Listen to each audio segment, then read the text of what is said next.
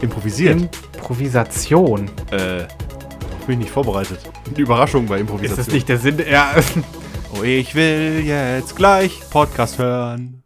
Oh, ich will jetzt gleich. Okay, boah, das können wir nicht nehmen. Sorry, das können wir für das Intro. Wir verschrecken sofort alle Leute, ey. So Die Ersthörer drauf. So. oh, Hey, ich Junge. will und stopp. Oh, ich. Ich will, yeah. oh mein Gott, ey, nee.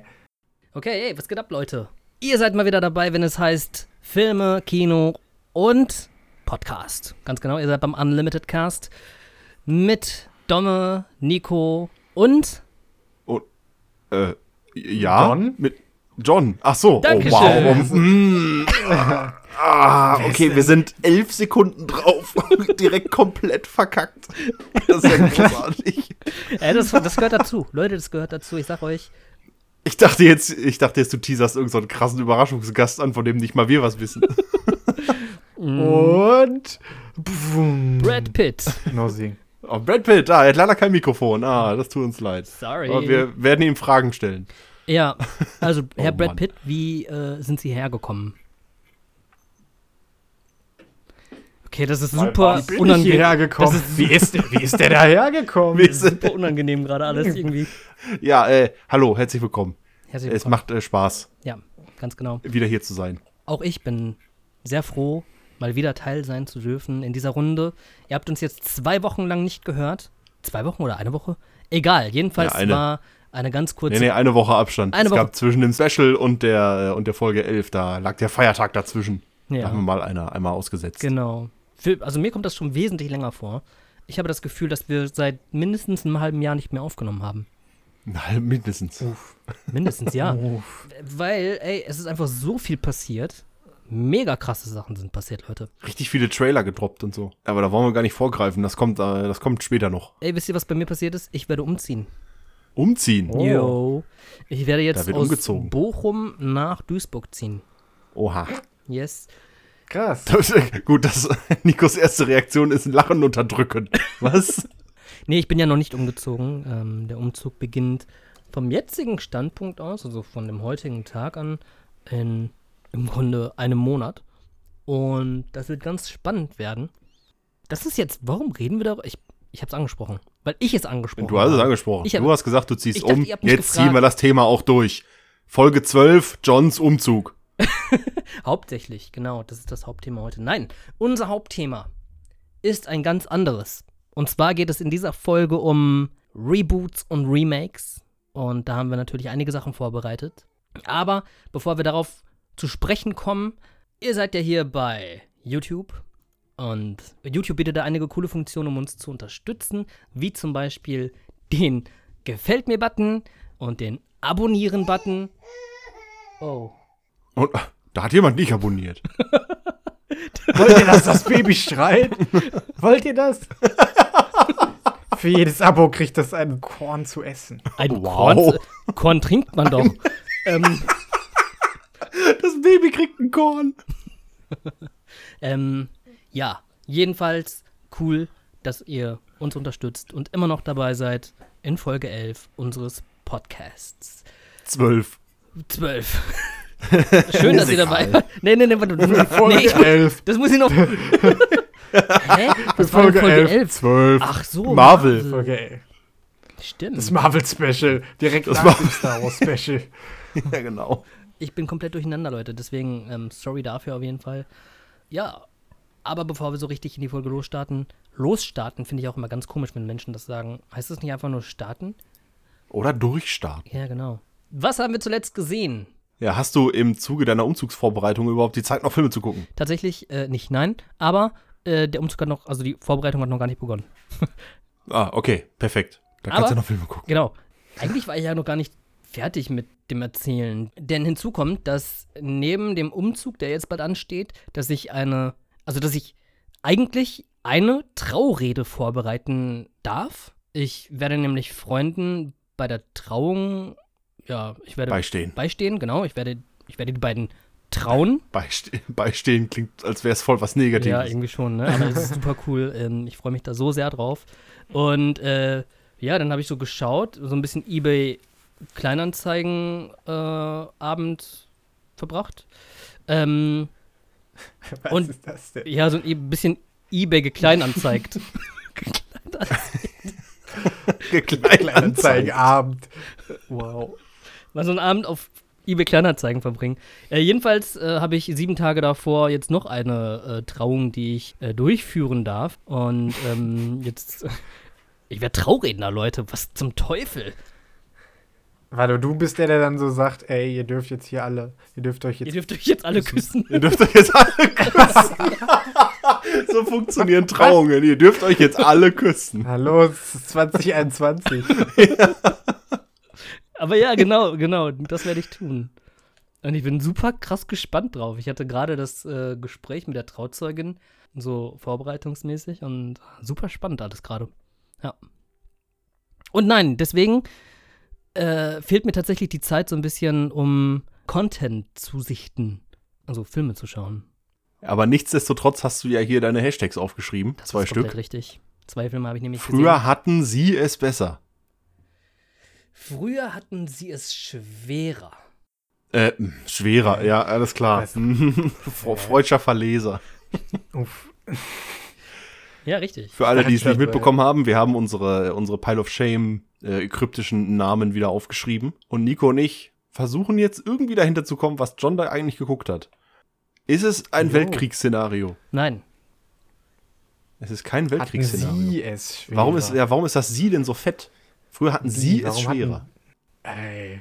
Ach, hier, äh, so ein, so ein, ähm, so ein Film über, über, äh, über die Veränderung der Frauenrechte in der Vergangenheit und so weiter? Mm, Es kommt auf jeden Weil Fall der Sie Sache. es früher schwerer hatten? es kommt auf jeden Fall der Sache näher. Du hast mit einem Punkt nämlich äh, recht. Es handelt sich bei dem Film um Frauen.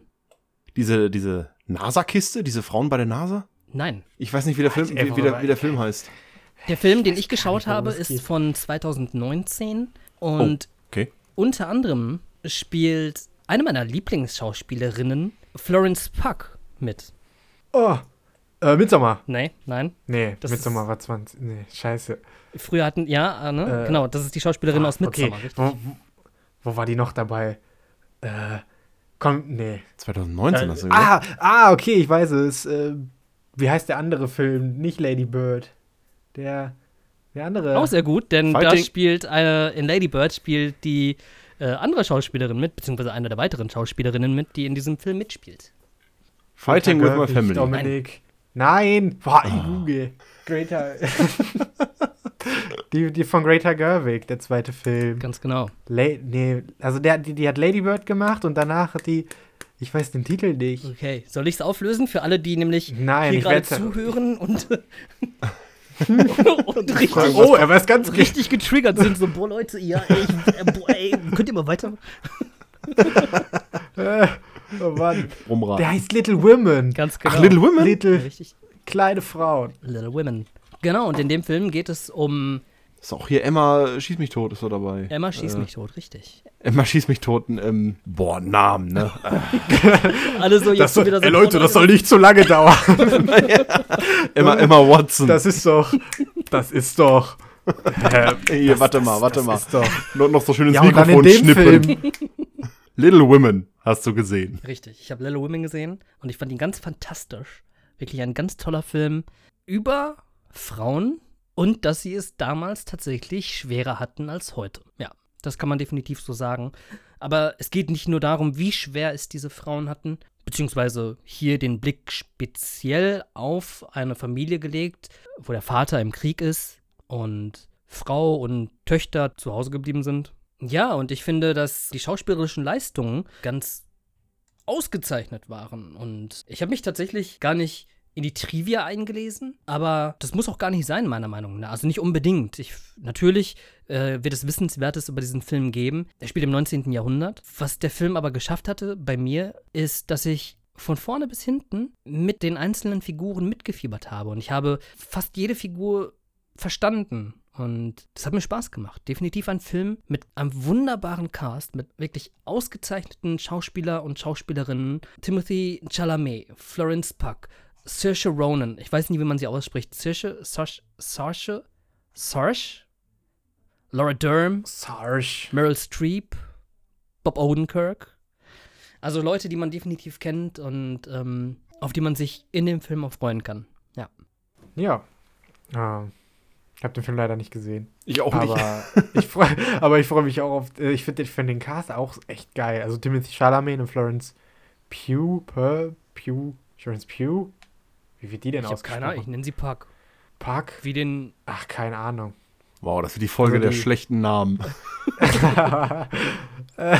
Also die beiden auf jeden Fall, das sind ja echt fantastische Jungdarsteller. Also ich finde das voll cool, dass ich das jetzt so langsam mitkriege, wie diese, diese Jungdarsteller-Sparte da jetzt so langsam hochkommt. Das ist, merkt man ja auch voll krass bei Anya Taylor-Joy und so. Mhm. Und ähm, ja, Saoirse Ronan, Timothy Chalamet und Florence irgendwas, die haben ja, so, das sind alles so junge Menschen, die schon Oscar-Nominierungen hatten und was weiß ich und in grandiosen Filmen mitspielen. Ja. Und Little, äh, Lady Bird war ja schon geil, der ja auch mit Saoirse Ronan Mhm. war. Deswegen, ich verstehe nicht, warum ich den, warum ich den nicht geguckt hat.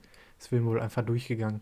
Ja. Der Film hat auch einen Oscar bekommen. Ich glaube, für beste Kostüme. War aber auch unter anderem nominiert für Ja, bester Erinnere ich Film, mich dran. Bestes Screenplay, äh, beste Hauptdarstellerin, beste Nebenrolle. Halt Saoirse Ronan und Florence Puck für äh, die beste Nebenrolle. Und Saoirse Ronan eben für die Hauptrolle. Und ja. Ähm, Achso, und für Musik, ähm, für den Score gab es auch eine. Oscar-Nominierung. Ja. Sehr cool. Ähm, ja, ich bin gespannt, wie der wird. Ich werde mir den auf jeden Fall noch angucken. ja. Könnt ihr euch direkt Und- auf Blu-ray äh, bestellen, weil der Film gehört auf jeden Fall in die Sammlung. Oh, okay. Ich sehe hier in deinen Hashtags den Hashtag Schienenkadaver. Was hat das denn Schienenkadaver. damit auf sich? Das ist richtig. Schienenkadaver. Ihr Äh, könnt euch jetzt aussuchen, Schienenkadaver oder beste Pistole. Sucht euch einen aus. Schienenkadaver finde ich interessanter. Außerdem kann ich mich da gefühlt auf Züge beschränken. äh, was sagst du, John? Boah. Ja, es geht um Schienen und es geht um. Es geht nicht um viele Leichen, es geht um eine Leiche. Schienenkadaver. Boah. Okay. Es geht dann Um eine- ja, Leiche, Mord ja, im genau, Orient Mord im Express. Orient Express, genau. Nee, also davon habe ich die, die, äh, die Neuverfilmung. ja, Wir sind ja in der, in der Folge Remakes, Reboots, kommen wir später noch zu. Äh, den habe ich schon, den habe ich gesehen. Also die, die, die Neuverfilmung. Aber das Dann, ist es nicht. äh, Polarexpress. Nein. Stirbt tatsächlich, sind, tatsächlich sind Züge gar nicht so super prominent in dem Film. Es geht mehr um Schienen als um Züge. What? Äh, spielen wir das Lied vom Tod? Nee, In welche Und Richtung geht um geht, ja, in da welche, geht's. in welche Richtung geht, äh, welch, welches Genre wird bedient? Äh, es ist ein, es ist ein, es ist ein Roadtrip von Kindern, die einen tollen Sommer verbringen. Super oh, acht. Stand By Me, natürlich. Stand Oh, by me. Scheiße. Ja, Äh, geil. ich habe es, ich habe Stand by Me geguckt und fand den als Geschichte, hey, das sind so diese, diese vier Jungs, die sind so, das fühlte sich so an, als wären die irgendwie gezwungenermaßen befreundet, weil die sich auch irgendwie die ganze Zeit nur angiften. und äh, ja, da heißt es dann, äh, ey, übrigens, äh, wenn wir den Schienen folgen, da soll eine Leiche liegen. Ich habe gehört, da liegt eine Leiche, weil irgendein so Junge aus der Schule verschwunden ist. Und dann packen die ihre, dann packen die ihre Rucksäcke, weil es sind irgendwie Sommerferien oder so. Und dann alles in den Rucksack, äh, 3,14 Dollar in der Hosentasche und dann gehen sie auf Wanderschaft und suchen äh, die Leiche oder wollen die Leiche sehen und laufen dann da runter. Und es ist im Grunde einfach nur eine Geschichte über, über ein paar Freunde, die einen Sommer zusammen verbringen. Und die haben dann, ich sag mal, das Konfliktpotenzial oder die, äh, die Sachen, auf die sie dann stoßen, sind dann äh, der Hund von einem Schrottplatzbesitzer und äh, natürlich fährt dann auch mal ein Zug da vorbei, wo dann einer irgendwie cool auf cool machen will. Aber das ist eine ganz, das ist eine ganz nette Geschichte. Freunde verbringen einen Sommer zusammen. Oder so. Dann gibt's auch einen. Na, ist egal. Das, das brauche ich nicht erzählen. Äh, und dann frage ich mich aber, warum man. Also, ich will hier nicht das, das Ende von Stand By Me spoilern, wobei das eigentlich auch egal, weil der Film schon ein bisschen älter ist. Ähm, aber der endet dann auf so einer ganz komischen Note. Der, du hast erst so ein, ich sag mal, du hast ein Zufriedenheitsgefühl am Ende des Films. Und dann kommt aber so, so die letzten zwei Sätze, wo du dann denkst so, hä, wa- warum musst du denn das denn jetzt noch sagen? Da drückt er dir irgendwie so einen Satz rein, also der, der, der Erzähler oder der Charakter, der der Erzähler ist in dem Film, der sagt dann noch so, ja, äh, und zwei Monate später. Hä, warum? Man hat doch so ein schönes, man hatte so eine schöne Und abschließende. Situation. Habe ich nicht ganz verstanden, was, was das sollte. Ich weiß nicht, ob das so ein Stephen King-Ding ist. Aber ich weiß nicht, warum man das auf so einer komischen Note enden lassen muss. Ja, Stephen King ist eh sehr gewöhnungsbedürftig, deswegen, ähm, also ich, ich finde ihn grandios, natürlich, gerade als ähm, Schreiberling, äh, wie ich mich gerne betitel, ist Stephen King definitiv eine sehr wichtige, ein sehr wichtiger Name. Aber ja, er neigt auf jeden Fall dazu, immer sehr komische Enden zu haben. Mhm. Also ich habe wieder nichts zum Film zu erzählen. Ich würde den auch gern gucken, weil ich solche Coming-of-Age-Sommerfilme mag. Also Call Be My Your Name, ey, oh, geiler Film. Aber den muss ich noch gucken. Ich habe aber mal gegoogelt, wer da so drin ist. Und das sind voll krasse, also voll coole Schauspieler. Mega cool. River Phoenix Fall, ja. und Will Wheaton und Kiefer Sutherland und Richard Dreyfuss. Das ist, das ist voll cool. Mhm. Mehr habe ich dazu aber nicht River Phoenix, der große Bruder von Joaquin Phoenix, der aber leider verstorben ist. Ja, Will Wheaton kennen ja viele bestimmt aus The Big Bang Theory. Oder Star Trek. Und Richard Dreyfuss ist äh, der weiße Hai. Richard Dreyfuss ist der weiße Hai. er ist der weiße Hai. Uff. bam, bam, bam, bam. Immer wenn er irgendwo einen Laden betritt. Boah, es würde mich voll abfacken, wenn das jedes Mal passieren würde, wenn ich einen Laden betrete. Aber jetzt mal ehrlich, Leute, was würdet ihr sagen, wenn auf einmal das Announcement kommt, wir haben 2022, die Dreharbeiten zu Der Weiße Hai haben begonnen. Das ist nicht so, ja, das ist nicht so. Aber wie würdet ihr es finden? Wenn sie den Weißen Hai remaken. Ja. Ja, das ist schwierig. Denken wir, wie soll das denn aussehen? Wie The Mac? Oh, nee, bitte nicht wie Mac. Also Mac war Hochglanz-Trash, aber der war irgendwie, naja. So, so viele dieser Filme haben es ja auch nur wegen dem Charme, so, ne? Also, gerade sowas wie Jurassic Park ist ja auch Steven Spielberg.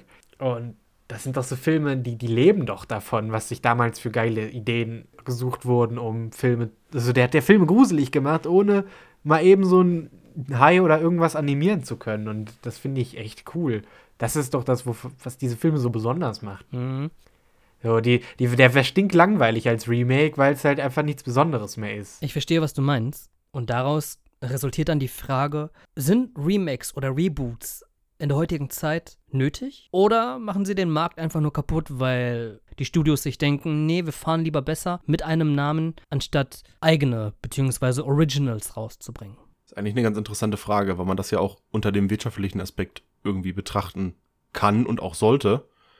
Weil wenn es heißt so, ja, wir haben hier diesen alten Namen, der halt groß ist und schon mal gezogen hat, das ist natürlich finanziell irgendwie immer eine sichere Bank, zu sagen, okay, das wird geremaked oder gerebootet oder neu gemacht oder sowas. Jetzt ist natürlich die Frage, inwiefern macht es überhaupt Sinn, solche Filme zu remaken aus künstlerischer Sicht? Aus der finanziellen Sicht komplett dabei. Im Moment ist ja sowieso alles ähm, irgendwie auf, auf Remake und Reboot ausgelegt. Nicht nur bei den Filmen, sondern äh, auch Videospiele werden in letzter Zeit richtig viel geremaked und so. Und ich kann mir gut vorstellen, dass sich das halt auch lohnt, wegen dem Namen. Und wenn die Zeitspanne groß genug ist und da genug Zeit zwischen liegt, weil es heißt so, ja, okay, nach 20 Jahren machen wir den Film nochmal, nach 30 Jahren machen wir den nochmal, keine Ahnung, dann zieht allein die Neugier, okay, wie haben sie es jetzt eigentlich gemacht, dann wahrscheinlich wieder eine ganze Menge Leute ins Kino, unabhängig davon, was das jetzt qualitativ ist. Und wenn es jetzt heißt, okay, der weiße Hai wird jetzt neu gemacht, jetzt, ne, Gedankenkonstrukt ist, ist nicht wahr. Solche Monsterfilme oder wenn ich jetzt mal an, an Godzilla oder der weiße Hai oder eben auch Jurassic Park denke, ähm, die Technik wird ja heutzutage auch immer besser. So. Und gerade solche Monster oder auch so Horrorfilme, die profitieren ja enorm von besserer Technik. Mhm. Disclaimer, dann muss es aber auch wirklich besser aussehen. Ähm, wenn du sagst, äh, Jurassic Park, äh, der hat da der hat da äh, so gut es geht irgendwie Animation vermieden und hat da seine Dinosaurier irgendwie aufgebaut. Ich finde das hervorragend. Jurassic Park braucht für mich in 50 Jahren kein Remake. Weil die Dinosaurier gerade so, wenn, weiß ich nicht, wenn der T-Rex da das Auto umwirft oder so, das sieht so phänomenal gut aus, immer noch. Ähm, ja, aber dass ich mir wünsche, warum bauen denn bitte nicht alle Monster-Regisseure, warum bauen ihr, warum baut ihr denn nicht einfach alle irgendwie irgendwelche Mechatronics und Animatronics, mhm. ich weiß mhm. gar nicht, wie die heißen, weil das einfach so geil aussieht.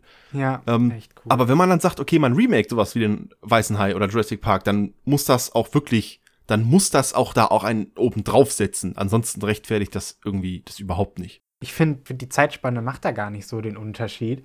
Denn ob ich jetzt in 20, also die Leute, die rennen da rein, ob das jetzt ein Remake ist oder ob man sagt, boah, jetzt kommt Teil 2, so, das ist nur der Name, der das macht, weswegen man da reinrennt. Also, man hätte jetzt so Jurassic World, das ist ja irgendwie ein Remake, aber irgendwie was Neues und nur weil da Jurassic vorstand, ist man halt reingerannt. Und ähm, ich finde, so ein Remake hat erst dann eine Berechtigung, also, oder ein Film hat erst dann die Berechtigung, remake zu werden, wenn man wirklich erkennt, okay, da war etwas zu dieser Zeit, was man nicht so machen konnte, also einfach nicht umsetzen konnte, wie es heute möglich wäre. Wenn so zum Beispiel äh, Suicide Squad, ob das jetzt nochmal der gleiche Film ist oder nicht, ne? Wenn man den ersten verkackt hat, ich habe ja trotzdem noch gut, Bock auf einen guten Suicide Squad. Deswegen finde ich dann, die Zeitspanne macht es da nicht aus, sondern es, es hängt eigentlich nur vom Vorgänger ab, ob ein Remake nötig ist oder nicht, finde ich. Oder ein äh, Regisseur oder ein Filmemacher hat eine so geile Neuinterpretation als Idee. Also denen kommt irgendwie was und da kommt äh, und, und der denkt sich, boah, ich weiß genau, wie ich diesen Film jetzt erweitern kann oder so. Sowas finde ich, hat dann auch natürlich ein Recht, weil jeder sollte ja diese Kunst oder seine Kunst so entfalten können. Und wenn daraus was wird, dann äh, finde ich das auch cool. Aber vieles ist halt einfach nur Cash Grab, ne? Ich meine, so Fast and Furious, man könnte jetzt theoretisch Fast and Furious 1 remaken. Da hätte ich mehr Bock drauf, sogar als auf Teil 10, weil es dann wieder so zu Autorennen ge ge geworden wäre. Aber ähm, das ist halt einfach der Name, weswegen man reinrennt. Mhm. Was das jetzt im Endeffekt genau ist, ist meistens egal. Ja. Was ich zum Beispiel ganz interessant finde, ist, wenn man, wenn man Filme von früher, die man zum Beispiel als Zeichentrickfilme kannte, wie zum Beispiel alte Disney-Filme, wie die dann umgesetzt werden. Ähm, und ich meine, ihr wisst es, zum Live-Action-Verfilmungswahn von Disney, da ist unter anderem definitiv Gutes dabei. Da ist auch Gutes bei rumgekommen Richtig. schon, ja, finde ich auch. Hauptsächlich natürlich nichts, was irgendwie zufriedenstellt. Äh, Das kann man natürlich auch anders betrachten. Da gibt es definitiv zwei verschiedene Lager. Ich bin zum Beispiel nicht so gut mit den meisten Disney Live-Action-Verfilmungen, aber ja, Kritiker und Besucherzahlen vor allem sagen natürlich da auch was anderes. Aber da sind wir wieder bei dem finanziellen Aspekt. Richtig, Natürlich zieht genau. der Name König der Löwen oder Aladdin, zieht Leute ins Kino. Ja, So. aber nichtsdestotrotz ist es ja auch für mich sehr interessant, so wie du schon eben sagst, Nico. Das, was ein Regisseur und ein Produzent aus einem Namen machen, das ist natürlich etwas, worauf man richtig Bock haben kann. Wenn man beispielsweise hört, okay, Guy Ritchie macht Aladdin, okay, krass, warte mal, das muss ja, das kann ja nur geil werden.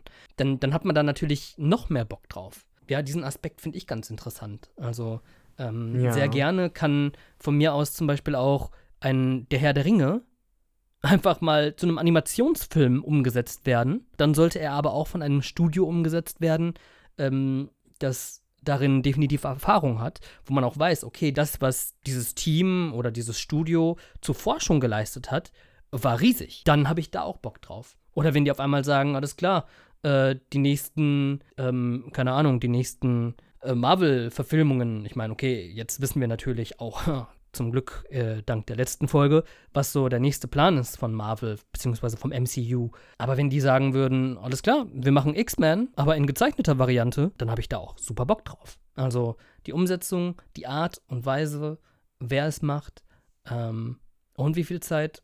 Ja, die Zeit, das hatten wir ja schon geklärt, ähm, dass es nicht unbedingt notwendig ist, aber wie viel Bock man auf eine Sache hat, das sollte natürlich aus, also das sollte auf jeden Fall gegeben sein. Ja, das stimmt, das ist echt interessant. So, wenn, auch jetzt bei, bei so Star Trek, ne, als, als Tarantino damals meinte, ey, er wird vielleicht einen Star Trek-Film raushauen. So, selbst wenn das nur ein Remake gewesen wäre, hätte ich mich direkt angeguckt, ne? Mhm. Äh, einfach, weil, weil man sich so denkt, okay, was macht er da jetzt raus? Aber. Da weiß man gar nicht, welcher Name mehr zieht. Star Trek oder Tarantino. Ja, ja. So. ja, Die Frage ist bei solchen Sachen natürlich dann immer, wenn man sagt, die, die Kritik an jetzt zum Beispiel König der Löwen war ja immer so ein, ja, hält sich ja schon sehr an die Vorlage, aber fügt dem Ganzen irgendwie auch nichts hinzu. Ist halt der gleiche Film und der Zeichentrickfilm ist halt besser. Das ist so, so ein bisschen die allgemeine Meinung.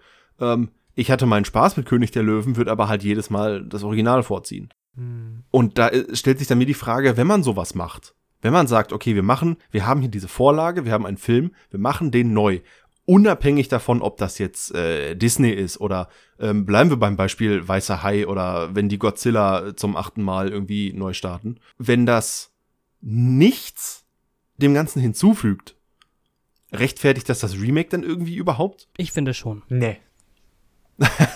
Klasse. Wow. ich Sehr finde gut. schon, Okay. ne. Ja, gut, okay. Ich bin, ich bin gespannt. Nico. Ja, ich finde absolut nicht. Der König der Löwen war einfach eine, das, das war ja so eine Tech-Demo einfach nur. Das war, ich fand das schrecklich. Das, und das ist ein Film, der wird in 20 Jahren einfach schlechter aussehen als das Original.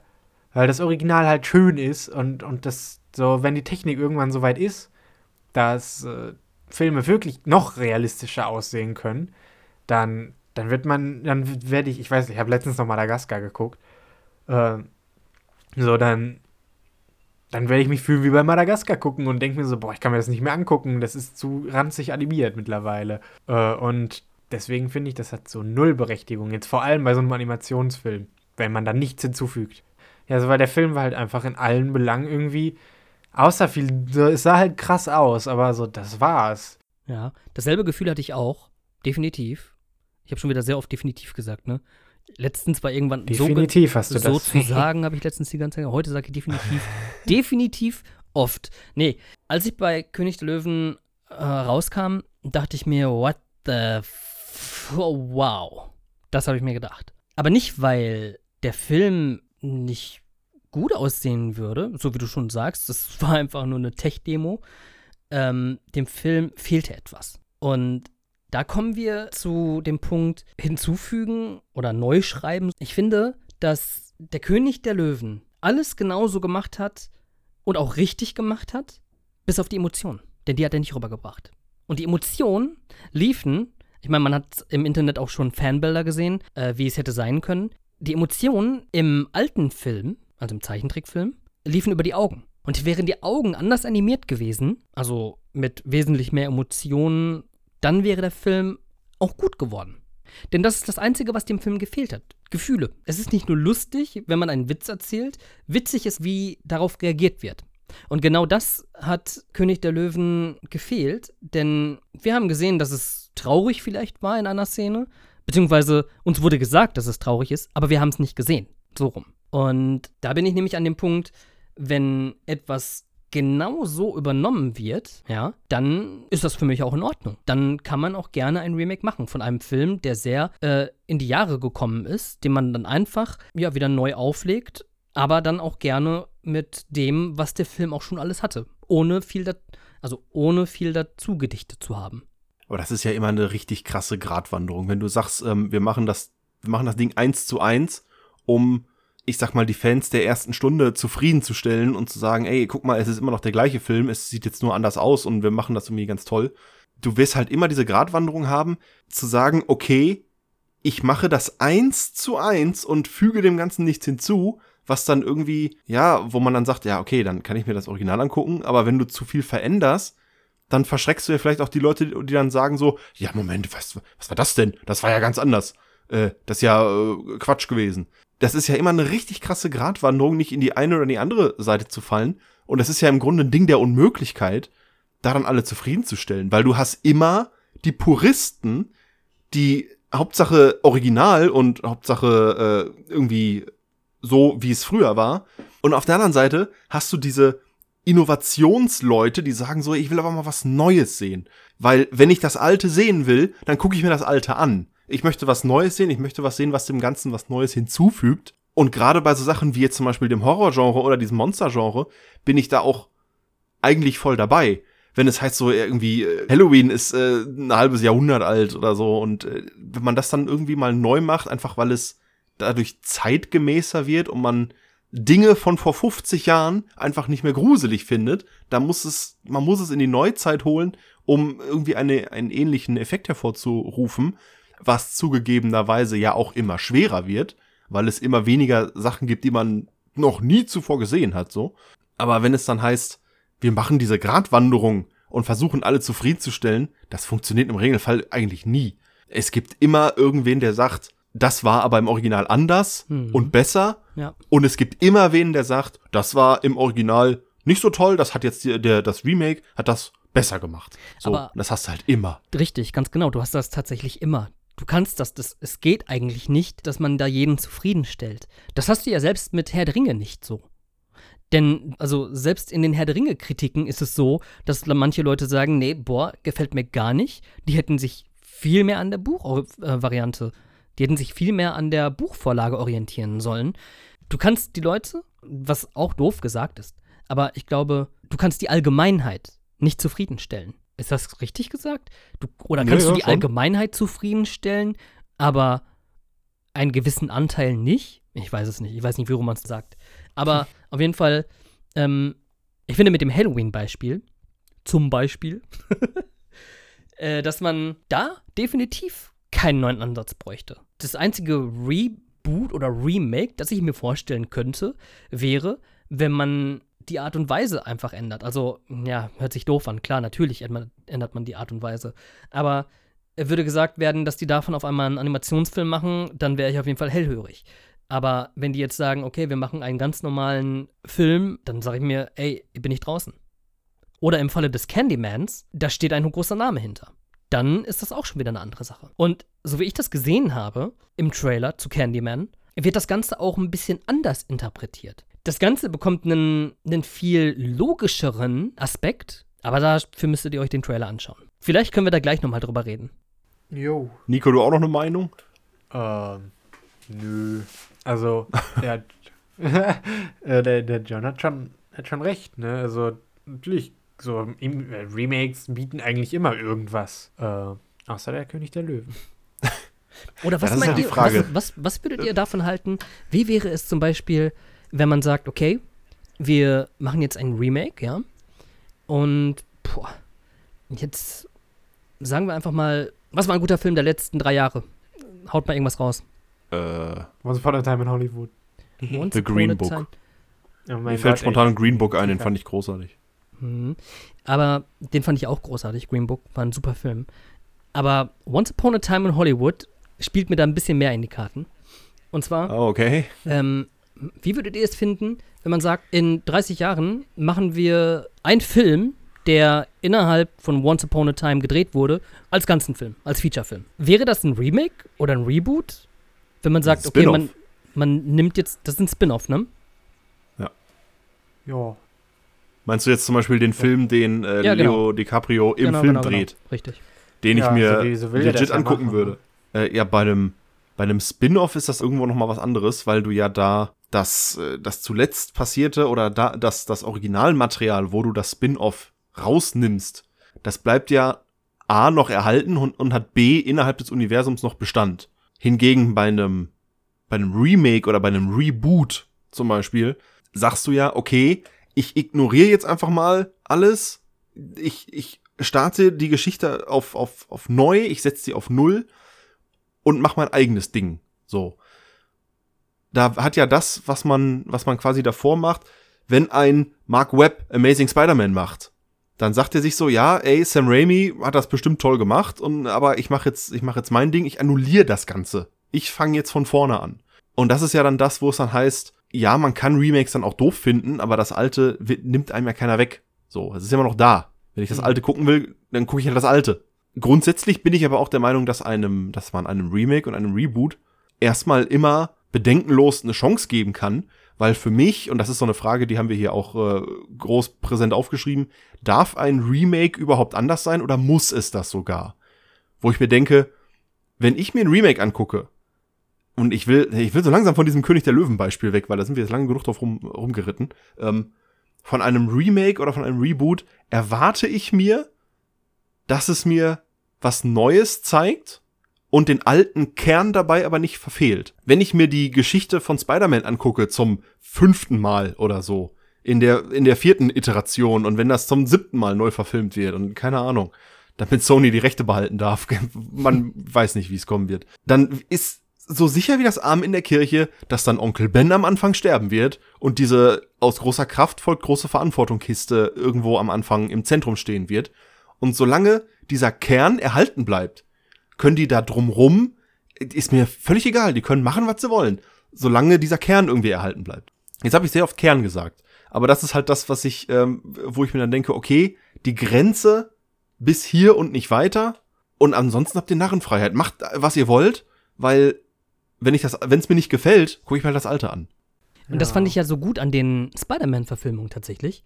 Denn, weiß nicht, war das bei, also bei Spider-Man 1 ist klar, dass da äh, Bens Tod gezeigt wurde. Aber war das in Amazing Spider-Man auch so? Ich weiß gerade, ich habe das Ja. gerade. Ja? Ja, da wurde das auch ge- gezeigt. Also äh, die, die Onkel Ben Story, die wurde natürlich auch so ein bisschen, so ein bisschen anders dargestellt und aber am Ende ist er auch, also äh, am Ende, am Anfang ist er dann auch gestorben. Mhm. Und da muss ich sagen, dass dieser Teil, dass man sich so gedacht hat, oh mein Gott, wow, okay, wir kennen es.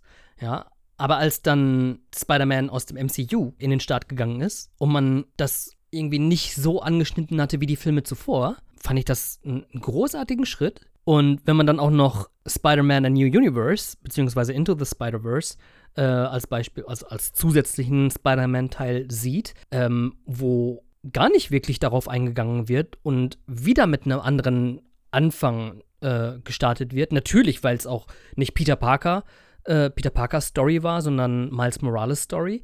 Aber wenn gesagt wird, okay, das ist trotzdem ein Spider-Man 1 Film, dann macht das auch Sinn. Meiner Meinung nach kann alles gezeigt werden, auch erneut gezeigt werden, aber sollte anders verpackt werden. Das ist ja wie das Lied, das geschrieben wird über die Liebe. Da gab es schon hundert, es gab schon Millionen von Interpretationen. Es gab schon Millionen von Liedern, die das Thema Liebe behandelt haben. Aber sehr, sehr viele, sehr, sehr viele sind eben anders interpretiert. Und darauf kommt es meiner Meinung nach an. Das, das beißt sich so ein bisschen mit, ähm, darf ein Remake etwas Neues haben oder nicht? Ähm, weil ich ja eben sagte, dass es das, also dass es okay ist, wenn es nichts Neues hat. Ähm, aber Fail. ja, ja, dachte ich mir auch. Ich wollte auch gerade an. Ja, so richtig. Uff. Nein, aber das, versteht ihr das, wie ich das meine?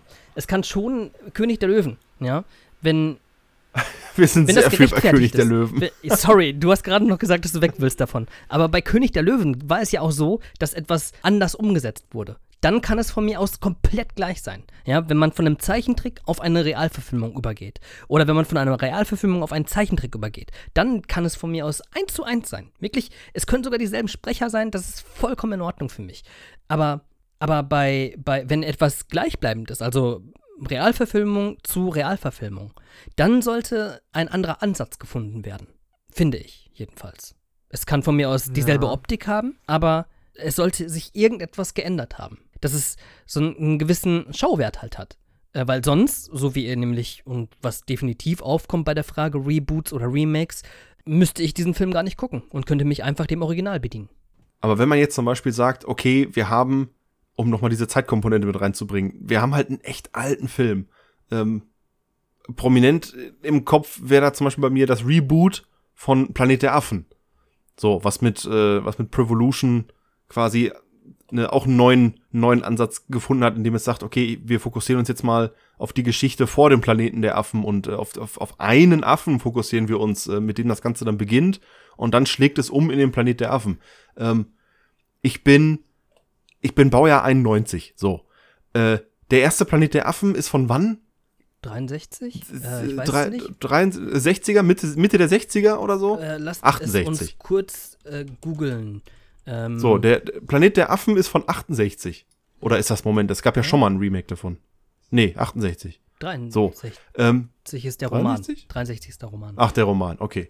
Ja, wenn man, so, wenn man jetzt sagt, okay, ähm, ich wurde geboren über 20 Jahre nachdem der Film rauskam. Ich habe natürlich das, äh, den Originalplanet der Affen in meiner Kindheit nicht gesehen.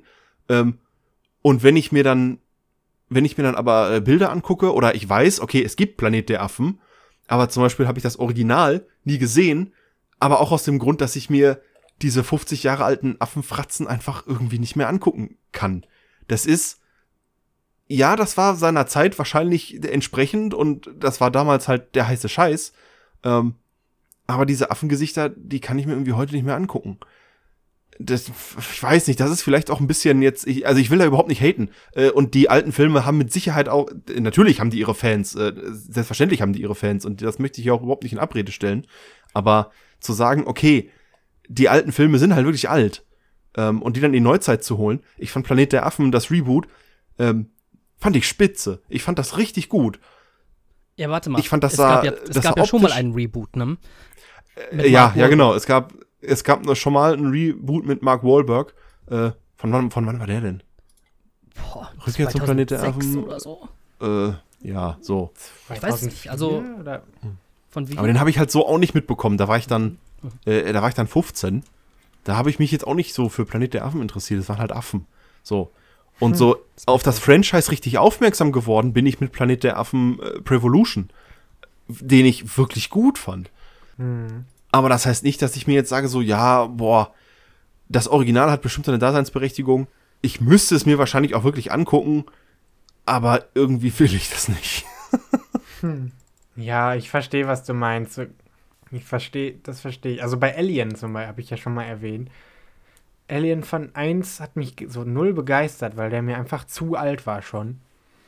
Und, also, ich weiß nicht, irgendwie, das hat, der hat mich einfach nicht gepackt. Ich will jetzt gar nicht bestreiten, dass der das schlecht gemacht hat oder so, oder dass der nicht gut gealtert ist, aber irgendwie war das für mich persönlich einfach nichts mehr. Wobei ich viele Filme, wie zum Beispiel Star Wars, ja super finde. Äh, und live hat mich dagegen voll gepackt, so. Aber so, es war halt kein Alien-Remake. Und das finde ich, ist es halt auch. äh, Du, du kannst ja so, so ähnliche Stoffe machen, aber irgendwie hat, hat live dann noch ein bisschen mehr Schwung reingebracht, als, als, als ein, so ein stumpfes Alien-Remake es hätte tun können, denke ich. Ähm, weil, ja, und deswegen bin ich generell gar nicht so der Fan von, von Remakes. Also ich, ich äh, finde das cool, dass Leute oder da- dass man immer die Möglichkeit hat, den Film nochmal zu sehen aus so einer anderen per oder aus, aus einer anderen Perspektive. Aber generell finde ich so, es ist nicht nötig, weil es genug Stoff gibt, den man so erfinden kann, der irgendwie das Gleiche bewirken kann, dass man mit dem alten Film reflektiert. Dafür braucht man nicht den gleichen Film nochmal gucken. Ich bin da zum Beispiel anderer Meinung. Denn ich finde, dass Filme Manifeste unserer Zeit sind. Und ich finde gerade, dass neu gemachte Filme, also Remakes oder Reboots, auch definitiv deswegen ihre Daseinsberechtigung haben. Wenn man zum Beispiel den Film Die Zeitmaschine nimmt, ähm, das ist ein Film, oder eben wie Planet der Affen. Ähm, aber ist ja auch egal, ich gehe jetzt einfach mal auf die Zeitmaschine ein, denn ähm, das ist ein Film, den ich gesehen hatte, als ich ziemlich jung war. Und der Film ist von 1960. Es ist ein Science-Fiction-Film. Ähm, der, ich weiß jetzt nicht genau, wann geremaked wurde. Wann wurde er geremaked? Ich schau mal ganz kurz nach, aber 2002 wurde er geremaked. Und das ist ein Science-Fiction-Film, wie gesagt, aus den 60ern. Und ähm, darin geht es darum, dass ein Typ durch die Zeit reist. wow.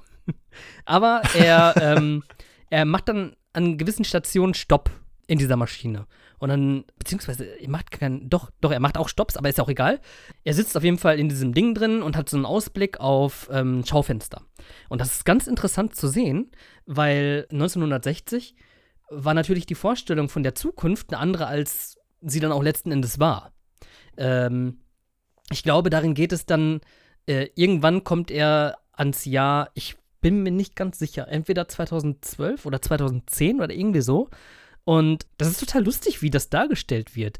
Das wird alles einfach so dargestellt, wie wir die Zukunft im Grunde vor Augen haben. Also so riesengroße Gebäude und die Leute laufen ganz komisch rum. Ja, aber als man ihn dann in diesem Jahr dann gesehen hatte, dann war man so, okay, was haben die sich dabei gedacht? Aber andererseits, der Film ist ja dann zu dem Zeitpunkt auch schon, keine Ahnung, ähm, 50 Jahre alt oder ähm, so, genau. Ähm, naja, jedenfalls finde ich, dass gerade dieser Film. Ah nee, warte mal, ich war, ich war bei, ich war bei den Klamotten, ne? Der hatte ja so einen Ausblick auf die äh, Klamotten und ähm, da hat man gesehen, also auf die Mode, äh, wie die sich so verändert hat und welche Looks so im Trend waren. Irgendwie, ich weiß gar nicht, der, der Film spielt eigentlich, der ist wie gesagt von 1960, aber fängt, glaube ich, in den, im, am Ende des 18., 19. Jahrhunderts an. Also 1800, keine Ahnung, 95 oder irgendwie so. Und dann reisen die halt nach vorne in die Zeit. Genau. Und ähm, dann sieht man, wie die Mode so war und wie die sich immer wieder verändert anhand dieses Schaufensters. Äh, was eine total coole Idee ist, um zu zeigen, okay, wir bewegen uns gerade in der Zeit vorwärts. Aber irgendwann geht diese Ma- Zeitmaschine halt kaputt und der landet irgendwie 300 Jahre in der Zukunft oder, oder noch länger, länger sogar. Jedenfalls so weit, dass äh, die Zivilisation schon gar nicht mehr besteht. Äh, und da kommt er dann sozusagen raus. Genau. alles ist voller Wüste, wo eigentlich vorher eine Stadt war. Irgendwie so. Und das ist doch ein sehr guter Stoff, den man benutzen kann, um etwas in die aktuelle Zeit zu bringen. Also anhand der technischen Mitteln, die zur Verfügung stehen. Denn genau darauf wollte der Film ja auch hinaus damals. Ähm, deswegen sage ich, dass Remakes auch Manifeste unserer Zeit sein können. Das, was die machen konnten, filmisch, haben sie, haben sie gemacht. Und es war gut. Man hat sich gedacht damals wahrscheinlich, wow, krass. Ich glaube, der Film hat sogar einen Oscar bekommen für äh, die besten Spezialeffekte. Und ja, stellt euch das einfach mal heute vor, wie, wie, dieses, wie das aussehe, wenn dieses Schaufenster und diese Mode, die darin abgebildet wird, sich verändert. Und es wäre ein reines, man könnte es zu einem reinen ähm, Special Effects Feuerwerk machen. Das hatte auch, glaube ich, der Film aus 2002 versucht, aber die ganze Story an sich ähm, wurde einfach nicht vernünftig umgesetzt. Ja, du hast natürlich absolut recht, wenn du sagst, dass, also nicht nur Remakes, sondern generell Filme sind ja immer Produkte ihrer Zeit. So, jedes Mal. Unter dem Gesichtspunkt äh, habe ich mir dann auch, äh, habe ich dann auch Citizen Kane geguckt, wo ich mir, wo ich mir selber ganz genau gesagt habe, okay, das ist halt ein richtig alter Film. Und mit diesen Augen musst du den jetzt sehen. So. Wenn jetzt, nee, anders, äh, nochmal eine andere Geschichte. Wenn ich jetzt äh, nochmal kurz auf das, äh, auf das Beispiel Alien eingehen, äh, eingehen möchte, was, äh, was Nico gerade gesagt hat. Alien, da bin ich mit den alten Filmen in Berührung gekommen. Im Gegensatz zu Planet der Affen. Ich habe Alien 1 und 2 gesehen, fand die mega. Ich fand die super auch aus heutigen Gesichtspunkten noch, und das ist eigentlich immer ein ganz gutes, ein ganz gutes Zeichen, wenn da ein alter Film ist, der trotzdem irgendwie noch eine, seine, seine Wirkung entfalten kann, 40 Jahre später. Und dann Alien 3 fand ich zum Beispiel richtig mies. Und zwar auch zum Teil, weil das Alien in diesem Teil, ich weiß nicht, ob es jetzt am, am, am Director's Cut lag oder ob das früher auch schon so war, weil das Alien da das erste Mal animiert war. Und das mag, das mag damals der, der krasse Stand der Technik gewesen sein, ja. Aber das ist halt heute überhaupt nicht mehr. Gerade bei so animierten Sachen sieht man das immer richtig krass. Und deswegen mochte ich Alien 3 zum Beispiel so gar nicht. Und weil die Story Murks war, aber das ist was anderes. Ähm, und wenn man jetzt sagt, okay, wir machen Alien 3 neu. Im Stile der alten Filme.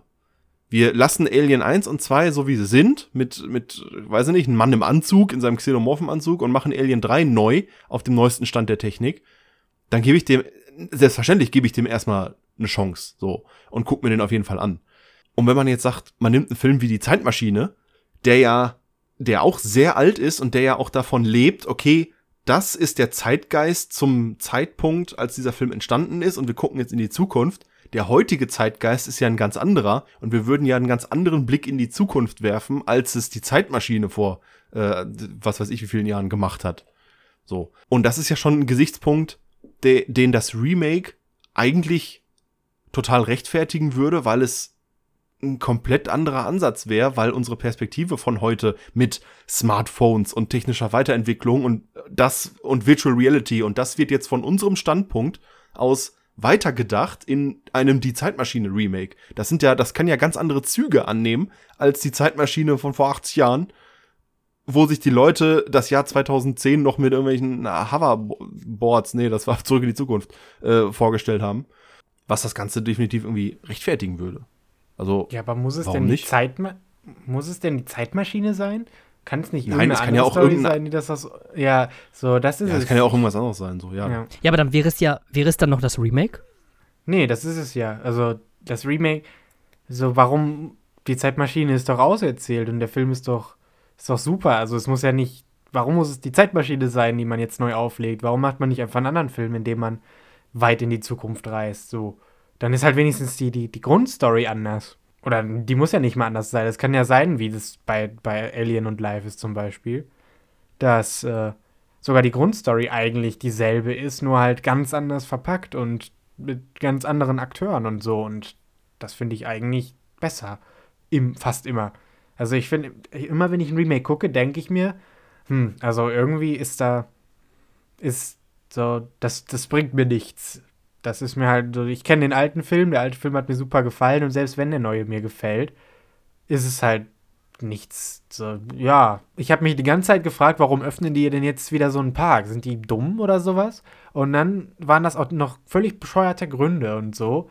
äh, dass ich mir dachte, wow, äh, man hätte mir jeden anderen Dino-Film vorsetzen können. Hol doch einfach die, so, nimm dir dieses Dinos aus, in, in die Gegenwart holen und mach daraus was eigenes. Diesen Park, das war komplett unnötig, dass man daraus, dass man diesen Park zeigt, dass man irgendwie verweist auf Jurassic Park. Das muss nicht sein. Dinos heute fertig. So. Das ist es. Mehr braucht man nicht. Und das macht es einfach nur besser, finde ich. Weil dieser Park, das ist dann ein, so. Erstmal ist es eh nicht der. Ich weiß nicht, das, das hat ja null Nostalgie in mir hervorgerufen. Jetzt, aber ich bin jetzt auch nicht so ein Jurassic Park Fan. Ja, im Endeffekt hat, dachte ich mir einfach nur, das hat nichts gebraucht. Und den zweiten Teil habe ich dann auch schon gar nicht mehr geguckt. Ja, wobei, kann man Jurassic World tatsächlich auch als Reboot ansehen? Oder ist es das viel ist ja mehr schon eine Sequel? Fortsetzung.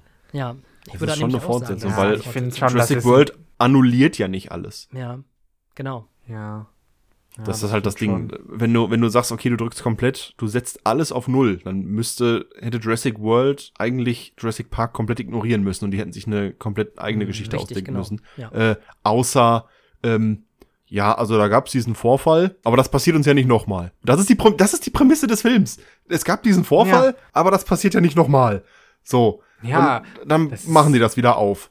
So, das- ich bin ganz bei dir, das ist dämlich. So, ja, also äh, entweder ihr denkt euch was komplett Neues aus äh, und annulliert alles und sagt, okay, wir remaken das jetzt und macht's dann richtig. Also selbst als Remake wäre Jurassic World äh, fürchterlich gewesen. Oder man sagt, okay, dann, dann setzen wir das jetzt halt ganz konsequent fort und Jurassic World war irgendwie Mhm. nichts davon.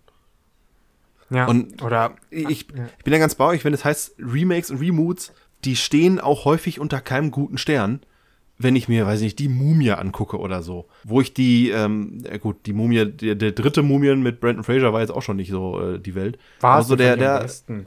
Was? Nee, ich fand den, ich fand den ersten Brandon Fraser Mumie, der war schon, der war ja, cool. ganz genau. Weil Brandon Fraser einfach so ein charismatischer Dude ist. Und äh, dann, ja, ich, ich kann's ja, ist ja deine Meinung, kannst du ja immer noch gut finden. äh, aber dann irgendwie dieses Remake äh, in diesem geplanten Monsterverse, da kam dann schon wieder dieser Franchise-Gedanke hoch mit, das war mit Russell Crowe, ne? Russell Crowe und Tom Cruise. Mm, Und- ja. War Russell Crowe Ja. dabei? Okay, ist auch egal. Ja, doch. Ja, Russell Crowe sollte, sollte glaube ich, dieses Dr. Jekyll, Mr. Hyde Ja, irgendwie ja, anteasen genau, oder richtig. So. Mhm. Das war, das war diese Geschichte, wo ich mir dachte, ey Leute, also die, die Gier nach dem Franchise, oh nee, muss doch nicht sein. Andre, äh, anderes Beispiel, wir haben äh, gar nicht so lange her, meine Freundin und ich haben äh, Hexen, Hexen im Kino geguckt. De, äh, das Remake mit Anne Hathaway. Und wir gucken uns den so im Kino an und denken uns so, ja, also, wenn die so breit grinsen mit ihren ekelhaften Zähnen und so, das, das sieht schon ganz nett aus, aber ansonsten ist die Story irgendwie bla. Und nicht so prall. Und original einen Tag später oder einen Abend später gucken wir uns das Original an. Einfach so, um zu sagen, ey, komm, wir, wir haben gestern Hexen, Hexen das Remake geguckt, wir gucken jetzt Hexen, Hexen das Original. Und das Original war halt einfach besser. Das Original war einfach besser, weil es irgendwie charmanter war. Man hatte, man hat es dem Film angesehen, er ist ein bisschen älter, okay. Aber das hatte irgendwie mehr diesen, diesen Abenteuer-Vibe. Die Geschichte ist irgendwie immer noch, ist immer noch genauso bla, weil das erledigt sich irgendwie auch irgendwie von selbst, das Problem, habe ich das Gefühl. Und die müssen gar nicht so viel dazu beitragen. Aber da fand ich das Original tatsächlich dann auch besser. Oder Karate Kid, habe ich ja, habe ich ja letzte Woche noch äh, von gesprochen. Karate Kid 1, super, Karate Kid 2, hm. Und das Remake mit äh, Will Smith Sohn, wie heißt er? Jaden? Jaden Smith. Und, ähm, Jackie Chan. ja, äh, nicht Bruce, Br- nee, ja genau, nicht Bruce Lee, der andere, Jackie Chan.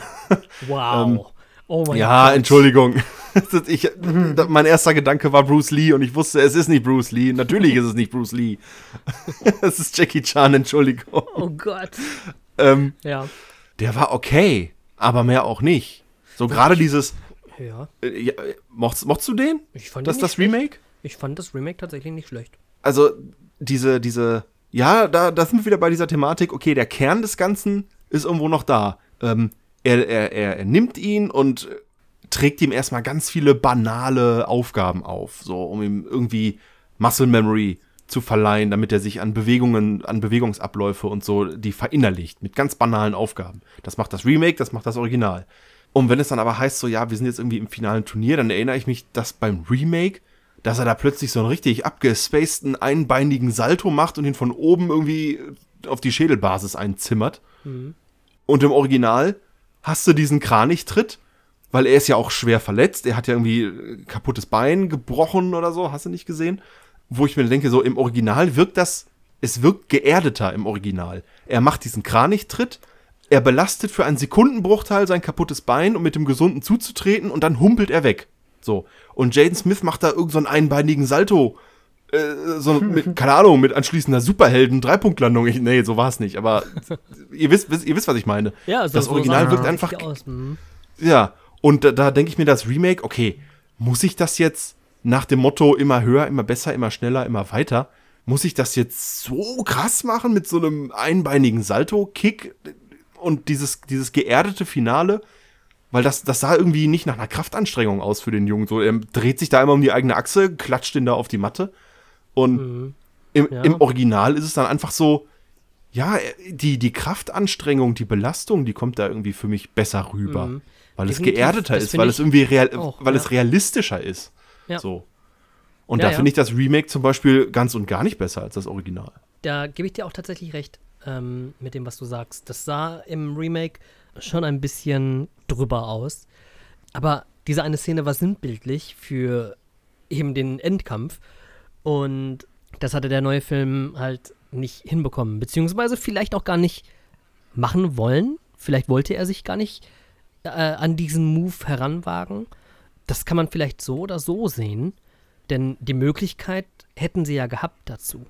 Vielleicht dachte man aber auch nur, dass dieser Move, dadurch, dass wir in höher, schneller, weiter, krasser, äh, heftiger, mit jedem Tritt sein müssen oder mit jeder Szene sein müssen, dass es einfach, ja, besser in diesen Film reinpassen würde als der Kranichtritt. Das kann natürlich auch sein. Da ist es dann so die Sache, ist man Purist oder nicht? Und ähm, ja, ich, ich, ich für meinen Teil, ich persönlich, ich fand diesen Move ziemlich cool, aber der Kranichtritt hat mir gefehlt. Ich dachte auch so, oh, hm, ja, okay, ja, aber Kein Kranichtritt. war halt nicht. Aber okay, das macht jetzt den ganzen Film bis dahin nicht kaputt. Nein, nein, nein, das macht den Film nicht kaputt. Wie gesagt, er war, er war solide, er war in, in Ordnung, Mhm. sag ich mal. Ne? Habe ich ja gerade schon gesagt, der Kern des Ganzen ist ja irgendwo noch da. Ja. Er wird da gemobbt, will sich verteidigen, geht zu Mr. Miyagi und so weiter. Die Station, die er abarbeitet, klingt so negativ. Die Stationen, die er passiert, die sind ja auch wie, wie im Original. Aber ich hätte mir das Ganze dann irgendwie am Ende ein bisschen geerdeter gewünscht. Eine Frage, bevor wir zum Trailer-Talk kommen, hätte ich da noch. Wir gehen noch mal ganz kurz zurück zum, zum Horrorgenre, wo ich äh, durchaus der Meinung bin, dass das geremaked werden darf und kann. Wobei das, was ich ansprechen will, gar nicht so sehr ein Horrorfilm ist, sondern, ähm, wie Nico am Anfang schon mal meinte, es ist im Grunde eine Coming-of-Age-Geschichte mit Horrorelementen. Wie fandet ihr denn es? Okay, jetzt wird's ganz interessant, denn meine Erinnerung an S, Stephen Kings S aus den 90ern, 90er, ne? War doch 90er, Mhm. ja. Mhm. 1990 tatsächlich auch sogar, ne? Egal. Jedenfalls habe ich, glaube ich, soweit ich, soweit mir erzählt wurde auch, ich müsste fünf gewesen sein, als der Film, wenn er 1990 rausgekommen ist, äh, gewesen sein. Und bei einer Szene, wo S am Straßenrand steht, beziehungsweise Pennywise am Straßenrand steht und die Luftballons in der Hand hält, habe ich wohl ziemlich krass geweint. Also muss der Film den blanken Horror in mir ausgelöst haben. Natürlich im Rückblick, also wenn ich jetzt darauf gucke, absolut nicht mehr. Der Film ist eher, ja, man, man kann ihn einfach nicht vergleichen. Er wirkt gar nicht so monströs, wie man ihn eigentlich in Erinnerung hatte, finde ich jedenfalls. Ähm, ich finde es ganz, ganz cool, aber ich halt nichts von diesen 80, also ja, dieses 80er Jugendding. Hat- Das hat mich irgendwie nicht so gepackt. Ich fand die Jungs da alle unsympathisch. Aber jetzt so vom Remake-Aspekt, ich fand halt auch den, den alten S ein bisschen lame. Und das, das war echt, also den Clown haben die echt großartig gemacht, finde ich. Und das ist ja auch so das Wichtigste bei dem Film. Also, mir hat ja gefallen. Und das ist nämlich genau das, worauf ich, worauf ich da hinaus wollte.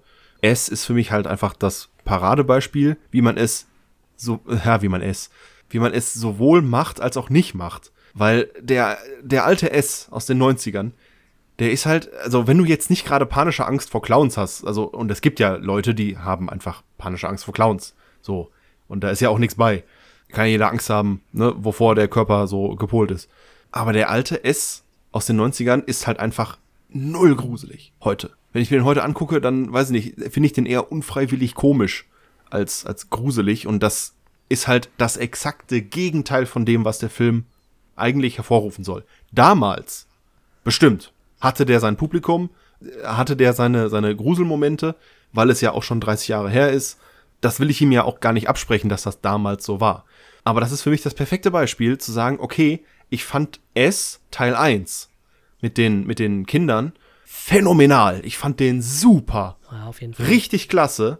Das ist eine tolle Coming-of-Age-Geschichte mit, äh, mit, mit Horrorelementen, die den Namen Horror auch verdienen. Äh, wenn der, weiß ich nicht, wenn der sich in diesem alten Haus aus diesem Kühlschrank da rausschält und alles ist am Knacken und er verfolgt die, denke ich mir so, da läuft's mir, da läuft's mir echt den Rücken runter. Das finde ich verdammt gut gemacht. Und Ja. die, die Effekte und so. Und S Teil 2 mit den Erwachsenen gefiel mir dann so irgendwie gar nicht mehr. Doch, also ich muss schon sagen, S2 gefiel mir natürlich insgesamt betrachtet, war der Film nicht so gut wie der erste Teil. Aber äh, was ich sehr mochte, war, wie gezeigt wurde, wie, wie diese Angstzustände gezeigt wurden. Die fand ich schlimmer. Also diese, ähm, diese Kreaturen, die kamen, wenn die Leute Angst hatten. Das fand ich schlimmer als die reine Präsenz von S. Ich meine, klar, das war ja S im Grunde. Aber den Clown zu sehen oder die, diese Monster, die da von S sozusagen erschaffen wurden, beziehungsweise S waren, die, die fand ich da wesentlich schlimmer. Aber der erste Teil, der hat mir viel besser gefallen, weil er, er war insgesamt runder. Du hattest die Geschichte mit den Jugendlichen, mit den Kindern, aber so wie Nico eben sagt, ähm, dass er die Kinder nicht so mochte, ich, ich fand sie ziemlich cool. Vor allem, R- wie hieß der? Ricky? Nee, wie? Egal. Der den einen Typ hier als Fukuhila-Dude bezeichnet. Den fand ich ziemlich lustig. Und ja, mir hat der deswegen halt sehr gefallen. Aber dazu muss ich sagen, dass der Horror an sich, der war ziemlich, also nach meiner Auffassung, nach meinem Horrorgefühl, war der sehr seicht. Ich mochte den Horror im zweiten Teil wesentlich mehr als im ersten. Natürlich waren auch im ersten, wie diese, diese, dieser Le Lepra-Dude ähm, im ersten Teil auf, auf den einen Jungen Jo. zugeht, das war, das war schon ähm, disgusting as hell. Aber ja, so, so ein Horrorgefühl wie bei Hereditary hatte ich da nicht. Und Hereditary ist definitiv ein Film, den, boah, so ein, wenn ich darüber nachdenke, Schauer, ey. Hereditary ist der geilste Horrorfilm aller Zeiten. In Sachen Horror ist das natürlich was ganz anderes als S. So, ja klar, da brauchen wir nicht drüber reden. Ja, wobei, ähm, es geht ja darum, das einzufangen, was der Film damals versucht hatte. Wenn die jetzt zum Beispiel einen weißen Hai drehen wollen würden, ja, dann, dann müssten die es schaffen, dass man wieder keinen Bock darauf hat, ins Wasser zu gehen. Darauf Ja, ja so, an. so richtig, richtiges Unbehagen am Strand. Richtig, genau, dass man sich denkt, wow, krass, ey, ich habe keinen Bock, dass ich meinen Fuß verliere, wenn ich ihn herabbaumeln lasse. Boah, es gibt, es gibt diese eine Szene in S Kapitel 2, wo James McAvoy in diesem Spiegelkabinett ist oder so. Oder so, so halb Spiegel, halb Scheiben auf, auf, diesem, auf diesem Jahrmarkt da. Und dieses eine Kind zu retten. Und ich habe ich hab da überhaupt nicht mit gerechnet, weil ich mir dachte so, ja, es ist natürlich im letzten Moment schafft er es irgendwie, dieses Kind zu retten. Und dann steht er vor dieser Scheibe und dann taucht da Pennywise auf und, und der Junge weiß gar nicht, was Phase ist. Und Pennywise beißt da einfach nur rein und das Blut spritzt da an die Scheibe und ich dachte mir so, okay, ui, äh, gut, schafft er wohl doch nicht, den Jungen zu retten. Das war so eine Szene, wo ich mir dachte so, hu, jetzt aber, jetzt habe ich spontan keine Lust auf Jahrmarkt, so. aber ich weiß, was du meinst, ja, man, gerade Horror- und Monsterfilme können äh, oder müssen eigentlich, wenn sie geremaked werden, irgendwie versuchen, den, den Schrecken nicht nur wiederherzustellen, sondern irgendwie zu toppen. Ja, bei Alien war das ja zum Beispiel so, um jetzt erneut Alien anzuschneiden. Bei Alien war es ja so, dass das Alien so unerwartet teilweise kam. Das war zu dem Zeitpunkt, als Alien rauskam, ja, ich glaube, dass Alien da sehr einzigartig war mit dem, wie er es gezeigt hatte. Und das müsste dann geschafft werden, wenn sie sagen, alles klar, wir, wir machen es neu, aber dann bitte genau das einfangen. Dass man sich denkt, oh krass, boah, jede Sekunde kann es soweit sein und dann bitte nicht in einem einzelnen Jumpscare verweilen, sondern wirklich den blanken Horror durchziehen. Sodass man sich denkt, ach du Scheiße, boah, ich habe überhaupt gar keinen Bock mehr dahin zu gucken. Ähm, mein Herz explodiert gleich. Ähm, meine Gänsehaut ist gerade so groß, ihr könnt mich in den Ofen packen. Ich muss eine Gans sein. Wow. Wow. Da, da fällt mir ein, wir haben, letzt, wir haben letztens Prometheus geguckt. Ist auch, äh, hätte ich auch aufschreiben können in, die, in den Pile of Shame. Wir haben Prometheus geguckt. Ich fand den besser als erwartet. Ja. Ich mochte diesen, ja, das ist irgendwie, dass es halt angedeutet wird, dass das der, der Ursprung vom Alien-Universum ist und so weiter. Und ich muss da gerade dran denken, weil meine Freundin auch dann regelmäßig, wenn dann irgendwelche äh, riesigen, tentakelartigen Auswüchse in diverse Körperöffnungen eingeführt werden äh, und meine Freundin regelmäßig die Decke hochzieht und so, ah, nee, nee, nee, nee, nee, nee, nee. das nicht sehen kann. Mhm. Da hatte ich ja letztens, glaube ich, auch drüber gesprochen, ne? Über die Entstehungsgeschichte. Genau, das war eine Science-Fiction-Folge. Über die Entstehung äh, des Lebens auf einem Planeten. Ja, Ja, bei diese Odyssey im. Weltall. Ach so, äh, ach, äh, ja, stimmt. Bei Prometheus gibt's ja auch diese Szene. Aber bei Odyssey im Weltall ist es ja auch äh, so ein bisschen Dawn of Mankind. Okay, Leute. Wir wollen uns Trailer anschauen, die nicht nur neu sind, also tatsächlich nicht nur neue Trailer, aber auch Filme, die ihr demnächst dann im Kino sehen könnt. Unter anderem haben wir da auf der Liste Candyman. Und ihr kennt es, Candyman wurde bereits verfilmt. Äh, ich weiß nicht, wann das war. Es war auch ein, meiner Meinung nach so ein typischer Teenie-Horror. Candyman. Was sagt ihr zu dem Trailer? Das erste, was mir auffällt, ist, dass mir irgendwie die Bienen nicht gefallen. Anim also CGI-mäßig. Hm. Ich weiß aber auch nicht genau, woran es liegt. Irgendwie finde ich die animierten Bienen nicht so pralle. Sie sind halt nicht pralle animiert. So. Ja, sie, daran könnte es liegen. Sie sind vielleicht nicht pralle animiert. Grundsätzlich, also man sagt ja immer, die Bedrohung, nein, anders. Die, äh, das Einzige, was schlimmer ist, als die Angst, alleine zu sein, ist die Gewissheit, es nicht zu sein. Wenn dann die Leute da irgendwie an unsichtbaren, an unsichtbaren Haken irgendwie hochgezogen werden oder von der Tür weggezogen werden, dann finde ich das in erster Linie erstmal nicht gruselig.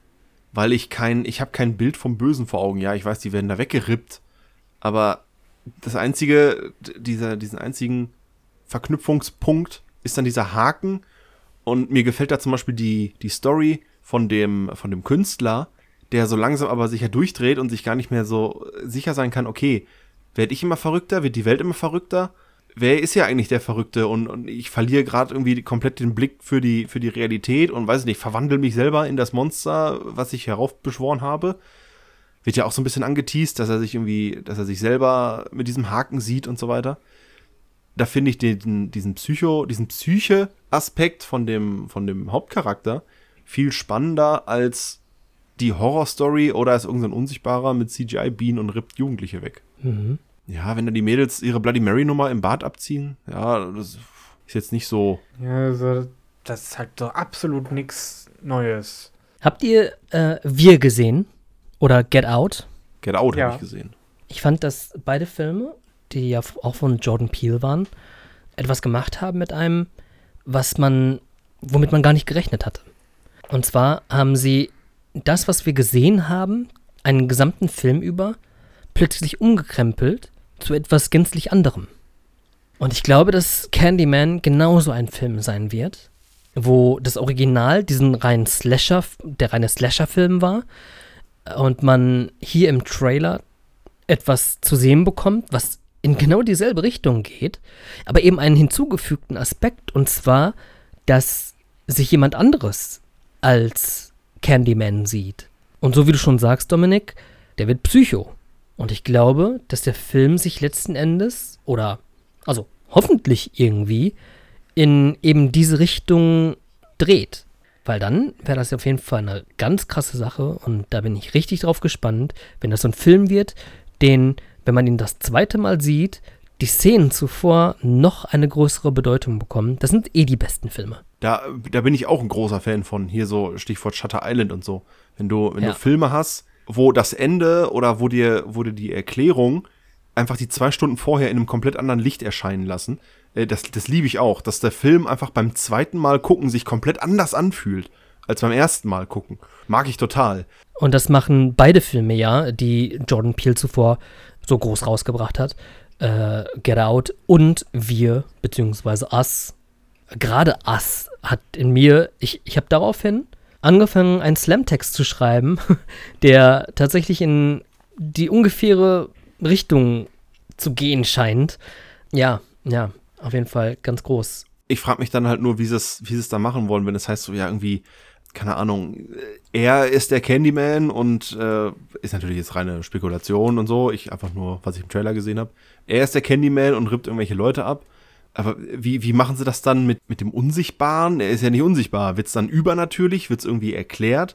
Ist er, wird er einfach nur aus der Szene rausgenommen und am Ende ergibt sich dann so, ja, okay, als die Frau von der Tür weggezogen wurde, das warst du. Als die Mädchen in dem Badezimmer abgestochen wurden, das warst du. Dass er, dass die Szene in dem Moment, er ist unsichtbar, aber er ist halt, er ist da und dann wird quasi im Nachgang die Wahrheit gezeigt, wie es wirklich war. Er war da und hat die da äh, weggerippt und so.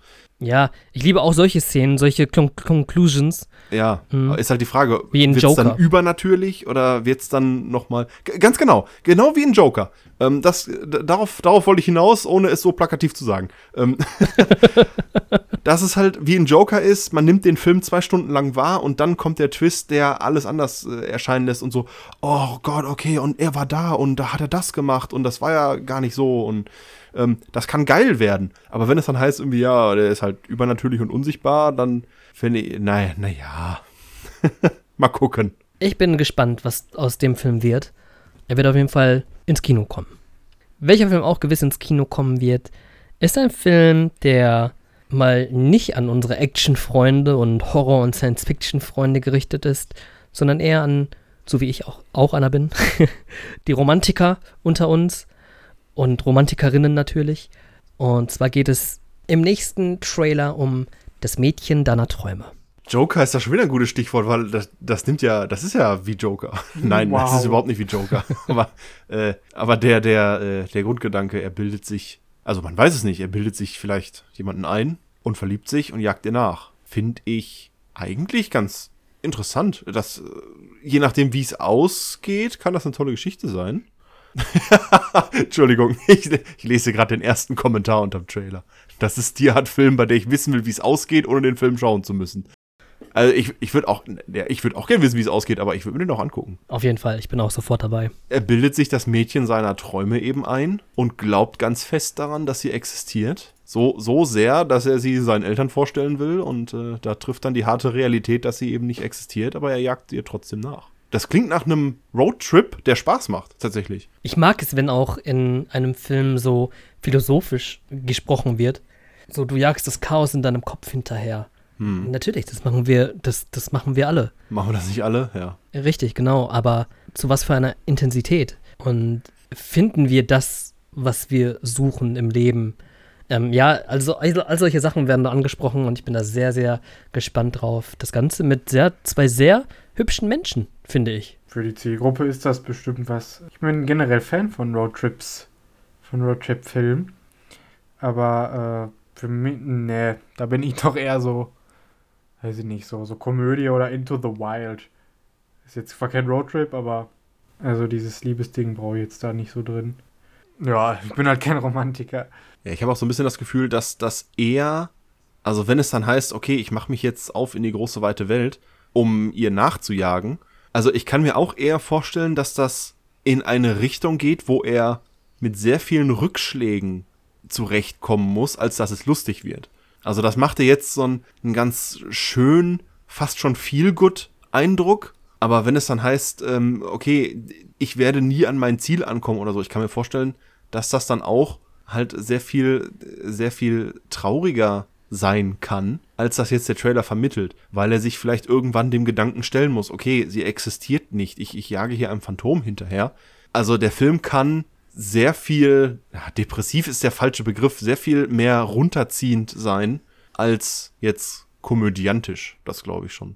Da gab es ja auch diese, diese eine kurze Szene, wo er, das sah so ein bisschen so aus, er, er wird in Untersicht gezeigt und das sah so ein bisschen aus, als würde er in einem Rollstuhl äh, geschoben werden oder so. Das war ganz, ganz kurzer, ja, ne?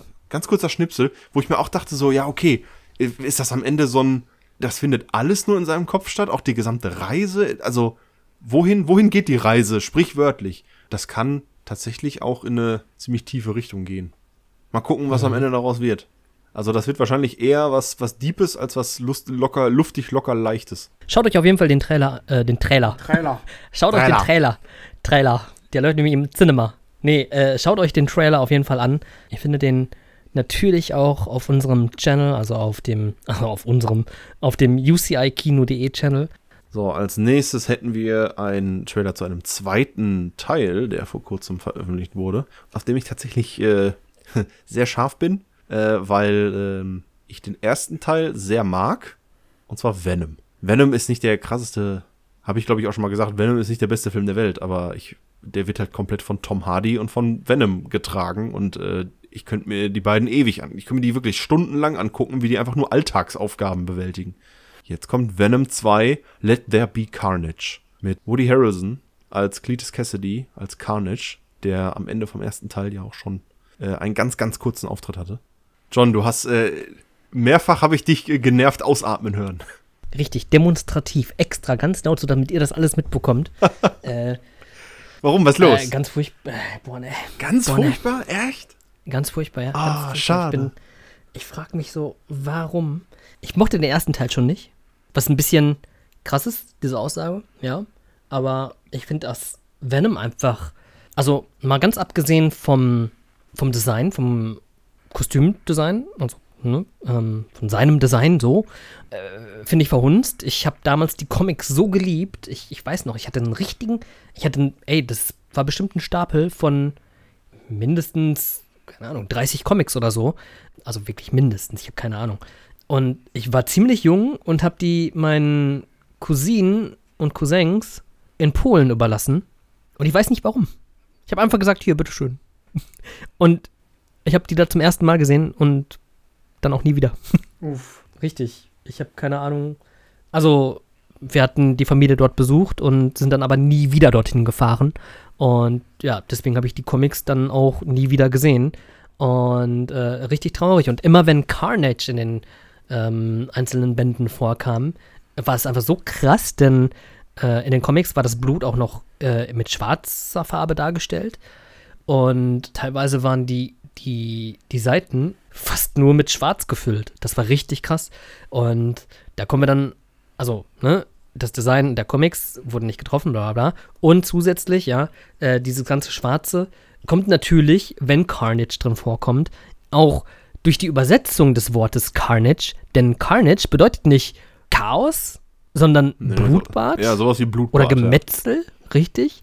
Was ich schon mal sehr doof übersetzt fand. Aber natürlich, klar, sie, sie müssen sagen Chaos, weil Gemetzel oder Blutbad dürfen sie nicht sagen. Soll ja immer noch eine, eine vernünftige SFK bekommen werden, damit auch genügend Leute den Film sehen können. Na, was hatte Venom? Was hatte Venom 1? Zwölf. Ich glaube 16 Nee, der war oder der hat einen 12. Zwölfer gekriegt, darauf haben die ja hingearbeitet. Der hat eine 12er gekriegt? Ja.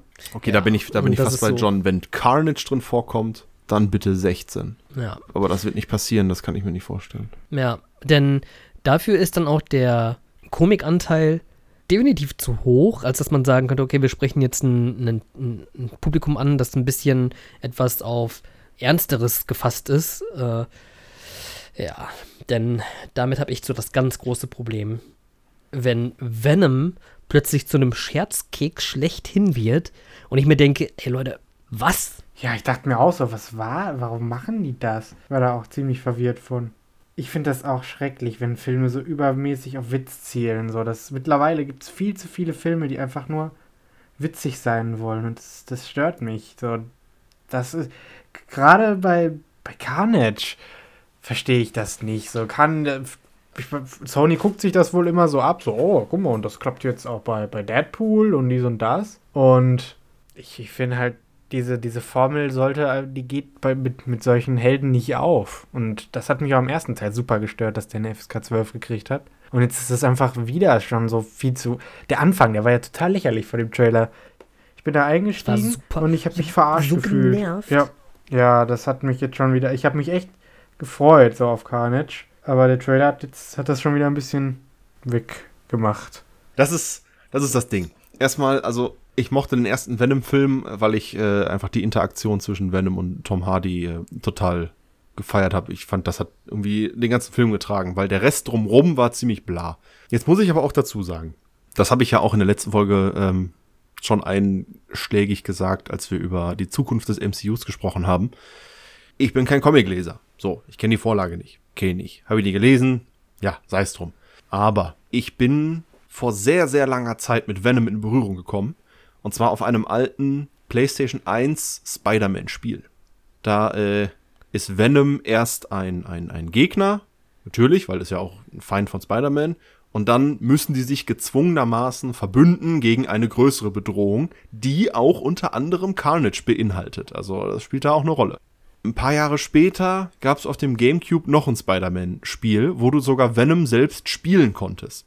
Äh, und dann bist du so, so Hulk-mäßig, so mit ganz weiten Sprüngen bist du äh, durch die, durch die Stadt New York gesprungen äh, und musstest, weil der Symbiont Eddie Brock so Lebensenergie geraubt hat, musstest du teilweise irgendwie Passanten irgendwie das Leben aus dem Leib lutschen oder so mit deinen Tentakeln, um am Leben zu bleiben. Oh, what? So. Lang, lange Rede. Ja, das, das war wirklich gut. Ich habe so ein bisschen, Spider-Man-Videospiele sind so ein bisschen mein Guilty Pleasure. Ich habe sehr viele davon gespielt und finde die eigentlich auch alle geil. Ja, auf jeden Fall. Lange Rede, kurzer Sinn. In diesen Spielen, weil das war mein einziger Berührungspunkt, den ich bis dato mit Venom hatte, war Venom nicht so unähnlich wie in diesem Trailer. Es gab in diesem alten PlayStation 1 Spiel so eine Szene, wo sie, wo sie in irgendein Bürogebäude einbrechen und Spidey will einfach nur äh, Recherche betreiben und der Sache auf den Grund gehen und Venom labert fünf Minuten davon, dass er im Internet surfen will. Mehr nicht. So. Und die Figur macht da einen auf witzig. In dem Moment, wo sie, wo sie verfeindet sind und gegeneinander kämpfen, ist der mordsbedrohlich.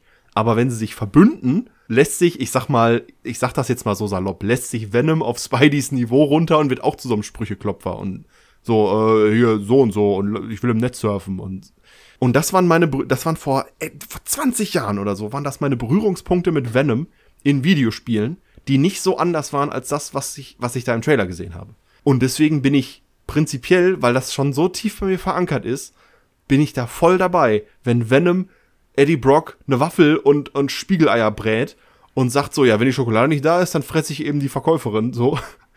Ich, das ist genau mein Venom, wie ich ihn vor 20 Jahren kennengelernt habe. Da mögen jetzt ganz viele aufschreien und sagen so, was, ist denn da los? aber ich kenne ihn nur halt aus dieser, aus meinen Videospielberührungspunkten. Und da war der nicht so anders. Deswegen, ich habe eigentlich mega Bock auf Venom 2. Plus, ich weiß, dass, also in, in ganz vielen Rankings und in äh, wer ist eigentlich der krasseste und wer ist eigentlich der durchgedrehteste. Ich glaube, es, es gibt, glaube ich, kein Superschurken-Ranking, was irgendwie auf was die gefährlich, was die Gefahr oder die, die Gefährlichkeit oder die Durchgedrehtheit von Superschurken rankt auf der Carnage nicht draufsteht. Also ich, in meiner Wahrnehmung ist Carnage der Joker mit Superkräften. Das pure, wahnsinnige Böse, absolut unberechenbarer Super-Sozio- und Psychopath. Und on top darauf kriegt er noch Superkräfte in Form von diesem Symbionten Carnage, der ja auch nicht irgendwie äh, nicht mehr alles beisammen hat. Und in, in, in Sachen Gefährlichkeit, und da bin ich dann wieder äh, bei dir, John, wenn es heißt, der kriegt eine Zwölferfreigabe, denke ich mir so, was für eine vertane Chance, Carnage, diesen wahnsinnigen Superpsychopathen, der einfach nur, weiß ich nicht, Leut, Leute in, in Hälften reißen möchte und das zu Hunderten. Den vernünftig darzustellen mit einem 16er-Ranking wäre so krass, weil Carnage einfach nur das, der pure Wahnsinn ist. Mhm. Ja, in den Comics macht er ja auch nicht vor Kindern und vor ähm, Frauen halt. Ja, also das, das ist es halt. Kompletter Massenmörder. Es ist ein, ich meine, Cletus Cassidy ist ja schon ein Serienmörder und der kriegt einen Symbionten. Ja. Das kannst, das kannst du dir nicht ausmalen, was für eine Gefahr von diesem Individuum oder von diesem, von diesen beiden, sag ich mal, zusammen ausgeht. Aber da ist auch, glaube ich, mein großer Knackpunkt so ein bisschen, würde ich behaupten. Also, ich weiß nicht, ob es dort liegt oder nicht.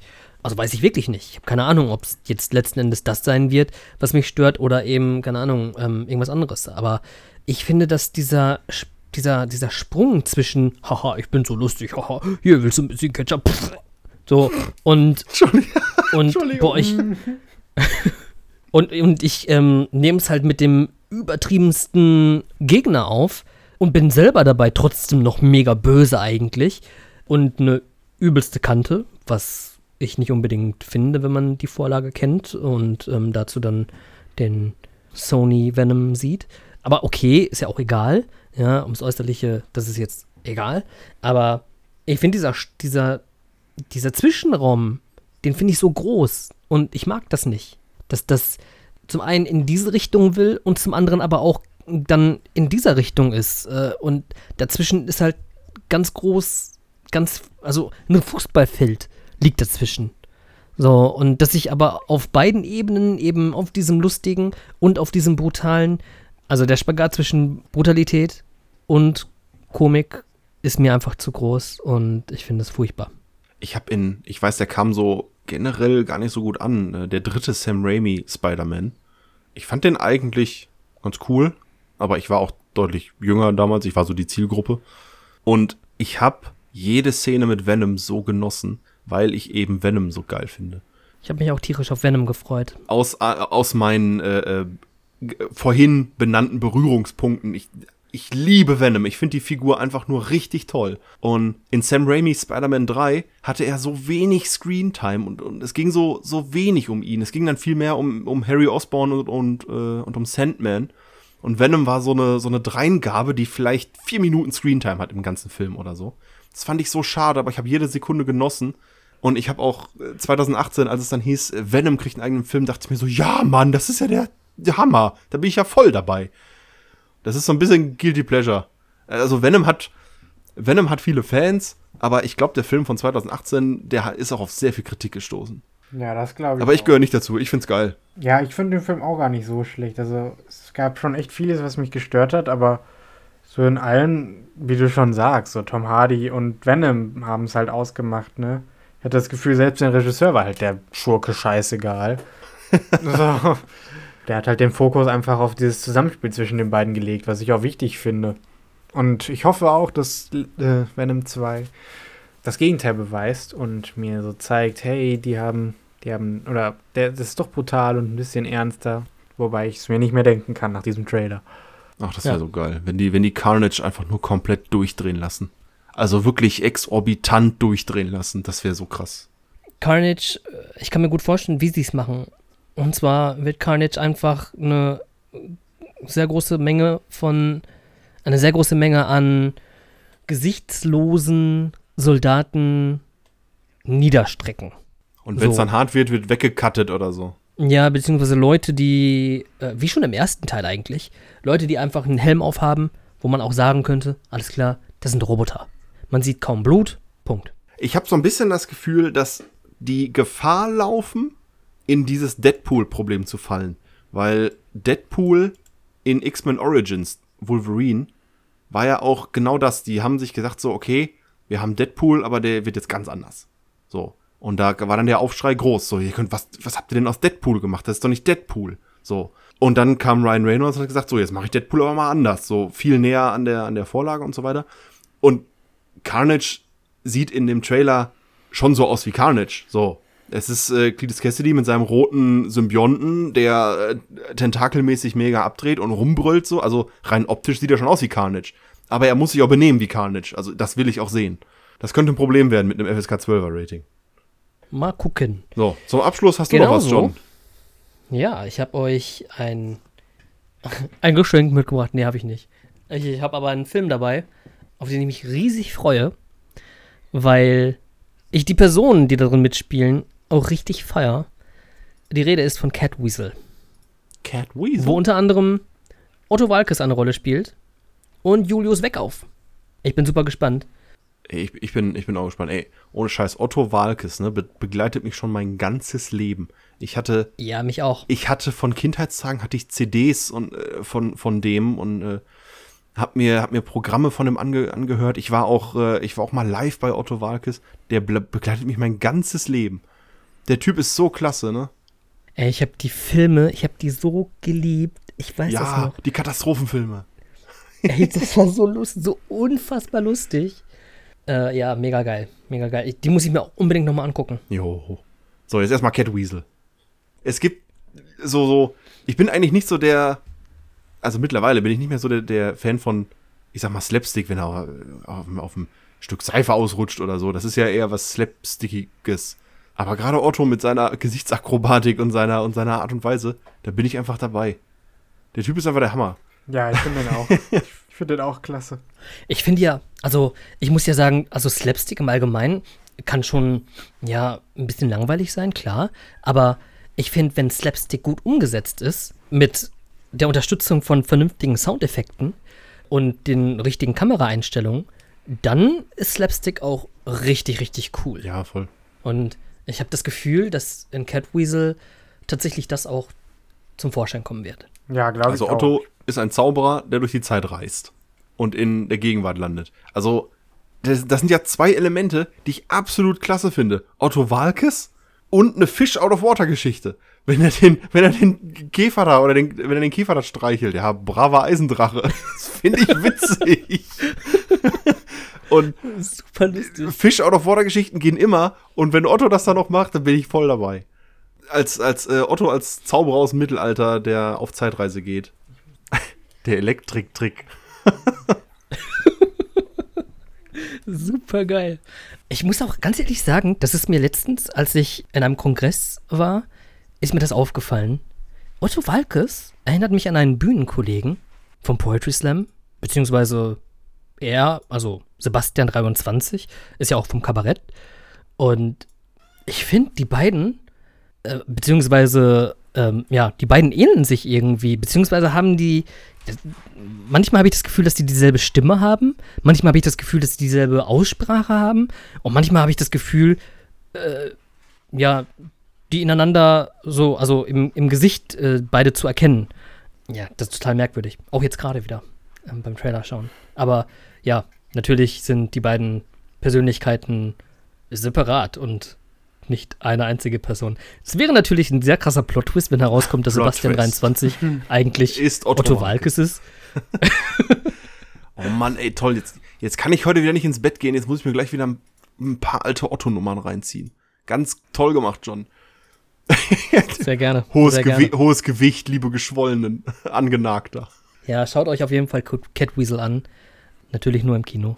Genau, und mit dem, äh, ich, ich weiß gerade seinen Namen nicht, mit dem Jungen aus, der Junge muss an die äh, frische Luft hier. Julius Weckauf. Ja, genau. Okay. Du kennst den Namen, das ist gut.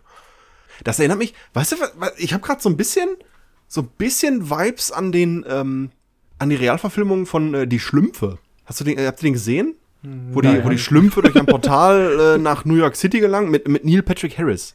Und die Schlümpfe, oder ein paar Schlümpfe, nicht alle, kommen nach New York und äh, Gargamel hinterher. So. Und Gargamel rennt dann halt durch, es ist im Grunde ganz ähnlich. Ist halt dieser, dieser grimmige Zauberer, der die Schlümpfe jagt, aber auch in so einer Fish-out-of-water-Geschichte, der halt mit dem modernen New York irgendwie zurechtkommen muss.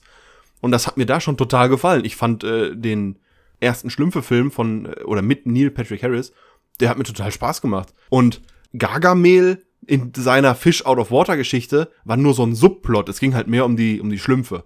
Und jetzt bei Catweasel hatte ich voll so die Vibes, so, okay, die, das, das, das hat das Potenzial, diesen Subplot, der mir in die Schlümpfe so gefallen hat, jetzt einfach zum, zum Mainplot zu machen und zu sagen, okay, wir haben hier diesen Zauberer und der kommt überhaupt nicht in unserer modernen Welt klar, habe ich richtig Bock drauf. Auf jeden Fall, auf jeden Fall. Ich bin komplett dabei. Ich bin komplett dabei. Wird definitiv angeschaut. Ja, und damit sind wir schon am Ende angelangt. Es war mir eine sehr große Freude. Und ich gebe ab an meinen Kollegen Dominik. Ich sage ciao, bis demnächst. Genau, es ist auch schon spät. Die Folge geht schon eine ganze Weile. Wir machen an der Stelle mal Schluss. Ich verabschiede mich auch. Ciao John, ciao Nico. Ciao. Wir hören uns das nächste Mal beim Unlimited Cast. Bis dahin spüre ich die Gier. Die Gier nach Filmen in mir.